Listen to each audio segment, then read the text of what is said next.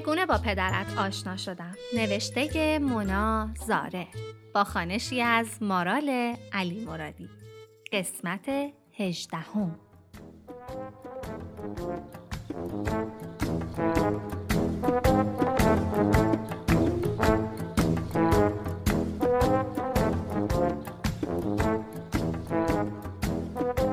نامه شماره 18 خانه وفایی.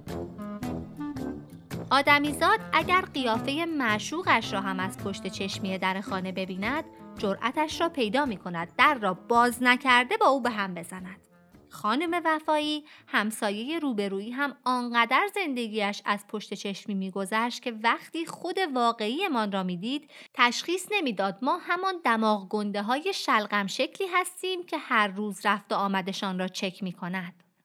آخرین بار وقتی در خانهشان را زدم تا سه عدد پیاز بگیرم صدای افتادنش از پشت در آمد.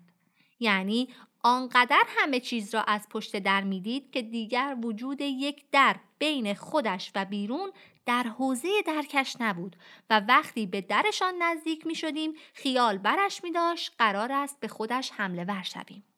در را باز کرد و در حالی که داشت موهای فرفری دورنگش را از روی صورتش کنار می‌زد خمیازهی کشید و گفت جونم. داشتم به این فکر می کردم وقاحت بی احترامی به والدین نیست. وقاحت این است که این زن گنده ادا در می آورد از رخت خواب بیرون آمده. که گفتم سه تا پیاز دارین؟ به داخل خانه رفت و اشاره داد همراهش بروم. خانه ترکیبی از بوی تخم مرغ و زیر شلواری یک ماه شسته نشده می‌داد. سعی می کردم وسط آتواشقال های خانه مبل را تشخیص بدهم و رویش بنشینم تا پیازها را بیاورد. باورم نمی‌شد کت قهوه‌ای رنگ پاره شده آشنایی از زیر مبل بیرون زده بود. دستم را زیر مبل بردم تا کت را بیرون بکشم که یک جسم پشمالو افتاد روی گردنم. یک لحظه عرق سردی کردم که چطور آبرومندانه سکته کنم و از حال رفتم. پسر لاغر عینکی که سنجاب پشمالویی در دستش گرفته بود بالای سرم ایستاده بود. سرش را نزدیکتر آورد و گفت سنجابم بود. مامانم رفت قند بگیره برات. از جایم بلند شدم و با انگشتم اشاره دادم سنجابش را عقب بگیرد. عجیب بود تا آن روز نفهمیده بودم پسری در فاصله نیم متری خانهمان زندگی می کند. آن هم آنقدر آدم حسابی. پسری که موهایش را از یک طرف سرش به آن طرف شانه کند یعنی کارش درست است. هنوز کت قهوه‌ای که جیبش کنده شده بود را چنگ زده بودم که سنجابش را روی شانهش گذاشت و در حالی که دمپاییش را روی زمین می‌کشید گفت من امینم داروسازم چای نبات می‌خوری؟ تکه ای نبات روبرویم گرفت تا چای را بریزد و گفت فعلا اینو بذار زیر زبونت. فقط فوتش کن خاکش بره. که بره روی نبات با وایتکس هم نمی‌رفت اما شک نداشتم این مادر و پسر خودشان را هم با فوت تمیز می‌کردند. قلبم تندتر داشت می‌زد و منتظر بودم حرفی از کت پاره شده بزند که راه افتاد طرف اتاقش. دنبالش راه افتادم شعفی که در وجودم بود داشت از حلقم بیرون می‌زد اتاقش پر بود از شیشه های آزمایشگاهی و صدای قلقل آب جوش. کت را جلویش تکانی دادم و گفتم واقعا نیازی بود به این مسخره بازی ها؟ خب از اولش می اومدی خواستگاری دیگه لحظه ای ایستاد و خیرم شد چانش را خاراند و گفت دارو جدیدم خوردی؟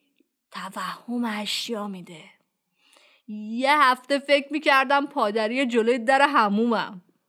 یک تکه از نبات را زیر دندانم شکستم و کت را محکمتر در دستم گرفتم و گفتم میشه با کلمات ای ازم خواستگاری نکنی؟ ماسکی روی دهانش گذاشت و نزدیکتر شد و گفت یادم نمیاد قرص توهم خواستگاری ساخته باشم. کی بهت داده؟ آب گلویم را قورت دادم. فکر می‌کردم داروسازها فقط بلدن محلول ضد قارچ پوستی سرهم کنند و پشت استومینوفن بنویسند هر هشت ساعت یک عدد. کارش بودار بود. شیشه ای را نشانم داد و دارویش را سر کشید. گفت به مادرش از این داده و زن بدبخت توهم می‌زند چشمی در است. دیگر داشتم ناامید می شدم که آقای سیندرلا در واقع یک ساقی تحصیل کرده است که خانم وفایی با لیوان آب قند رسید و خیره جفتمان شد و جیغ زد. وای کت قهوه کجا بود؟ بدبخت هفت دست داده رفو کنم واسش دیگه نمیده. نفس عمیقی کشیدم و یک قدم عقب رفتم که امین رفت نشست روی میز و خودش را گوله کرد و خانم وفایی زد زیر خنده و گفت بچم باز توهم زده قندونه. یک قدم دیگر عقبتر رفتم که خانوم وفایی هم رفت روی میز و کنار امین خودش را جمع کرد و زیر لب گفت نمی‌دونم چرا احساس می‌کنم منم زیر لیوانیم. بیا. بیا لیوانتو بذار رو